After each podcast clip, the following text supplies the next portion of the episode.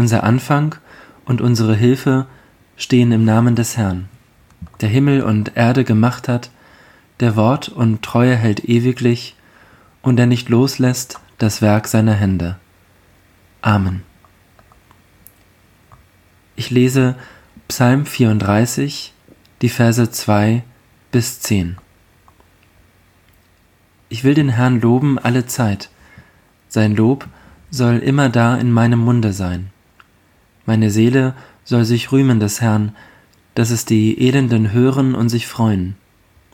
Preiset mit mir den Herrn und lasst uns miteinander seinen Namen erhöhen.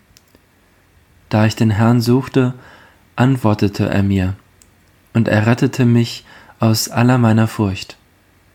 Die auf ihn sehen, werden strahlen vor Freude, und ihr Angesicht soll nicht schamrot werden. Als einer im Elend rief, hörte der Herr und half ihm aus allen seinen Nöten. Der Engel des Herrn lagert sich um die her, die ihn fürchten, und hilft ihnen heraus. Schmeckt und seht, wie freundlich der Herr ist, wohl dem, der auf ihn traut. Fürchtet den Herrn, ihr seine Heiligen, denn die ihn fürchten, haben keinen Mangel. Denn die ihn fürchten, haben keinen Mangel.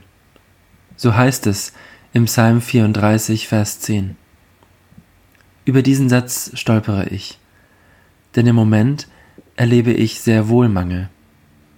Mir fehlen sie, die alltäglichen Umarmungen, der sorglose Handschlag, das selbstverständliche Miteinander des Alltags, in und außerhalb unserer Gemeinde. Ich spüre, dass mir das alles fehlt. Wichtig ist mir, dass wir verbunden bleiben, dass wir füreinander da sind, dass wir sicherstellen, niemand fühlt sich alleingelassen, gerade jetzt, wo es heißt Abstand halten. Beides ist jetzt notwendig. Abstand halten und dieses Abstand halten gemeinsam durchstehen. Mich berührt es, auf YouTube zu sehen, wie sich in Italien Menschen auf ihren Balkons versammeln und über die Etagen hinweg gemeinsam singen. Und ich freue mich auf Facebook zu lesen, dass Menschen bei älteren Nachbarinnen und Nachbarn nachfragen, ob sie Einkäufe und Besorgungen erledigen können. Auch wir als Gemeinde wollen helfen, wo wir können. Wir erkundigen uns bei älteren Gemeindegliedern, ob und wo Hilfe gebraucht wird. Wir rufen an, fragen nach, sind füreinander da. Vielleicht haben Sie darüber hinaus gute Ideen, was wir tun können. Sagen Sie uns gerne Bescheid ob per Telefon oder per E-Mail. Denn das ist jetzt wichtig, dass wir überlegen, wie können wir jetzt Gemeinschaft leben. Der Psalm spricht von einem Engel, den Gott in eine Notsituation schickt. Engel haben eine Brückenfunktion zwischen Gott und Mensch. Sie vermitteln zwischen Himmel und Erde. Distanz muss eben nicht Kontaktabbruch bedeuten und so werden auch wir zusammenhalten, wenn wir jetzt für eine Zeit auf Abstand gehen müssen. Wir werden voneinander hören, wenn wir uns schon nicht sehen können.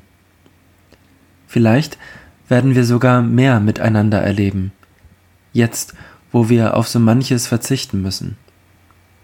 Ich bin zuversichtlich, dass Gott uns mit alledem nicht im Stich lässt. Ganz im Gegenteil. Wenn ich mich so umschaue, dann sehe ich, es sind bereits eine ganze Handvoll Engel auf den Beinen. Amen. Lasst uns beten. Du unser Gott, wir bitten dich für die Menschen, die sich in diesen Tagen Sorgen machen um ihre Gesundheit und die ihrer Mitmenschen, ihrer Familien und Bekannten, ihrer Freundinnen und Freunde, ihrer Nachbarinnen und Nachbarn, der Menschen ohne Wohnung und der Menschen hier wie dort. Sei du bei ihnen und sorge für sie.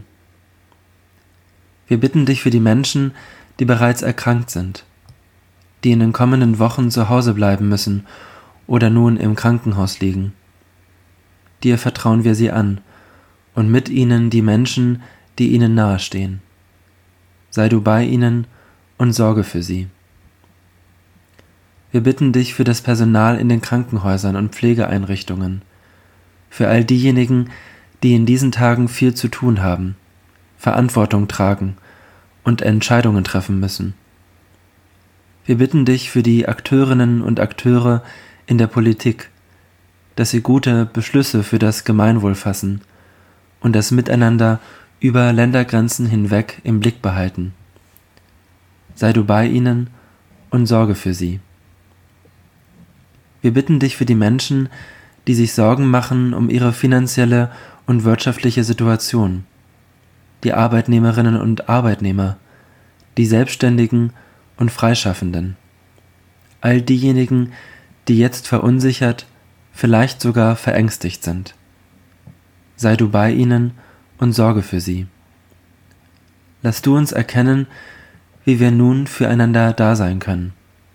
Hilf uns, alles zu tun, was uns möglich ist, um Menschenleben zu schützen. Und stärke du unser Miteinander mit deinem Geist der Kraft, der Liebe und der Besonnenheit. Gemeinsam beten wir, wie auch Jesus gebetet hat. Unser Vater im Himmel, geheiligt werde dein Name, dein Reich komme, dein Wille geschehe, wie im Himmel so auf Erden. Unser tägliches Brot gib uns heute und vergib uns unsere Schuld, wie auch wir vergeben unseren Schuldigern. Und führe uns nicht in Versuchung, sondern erlöse uns von dem Bösen. Denn dein ist das Reich und die Kraft und die Herrlichkeit in Ewigkeit. Amen. Gott, segne uns und behüte uns lass dein Angesicht über uns leuchten und sei uns gnädig. Wende dein Angesicht uns zu und schenke uns Frieden. Amen.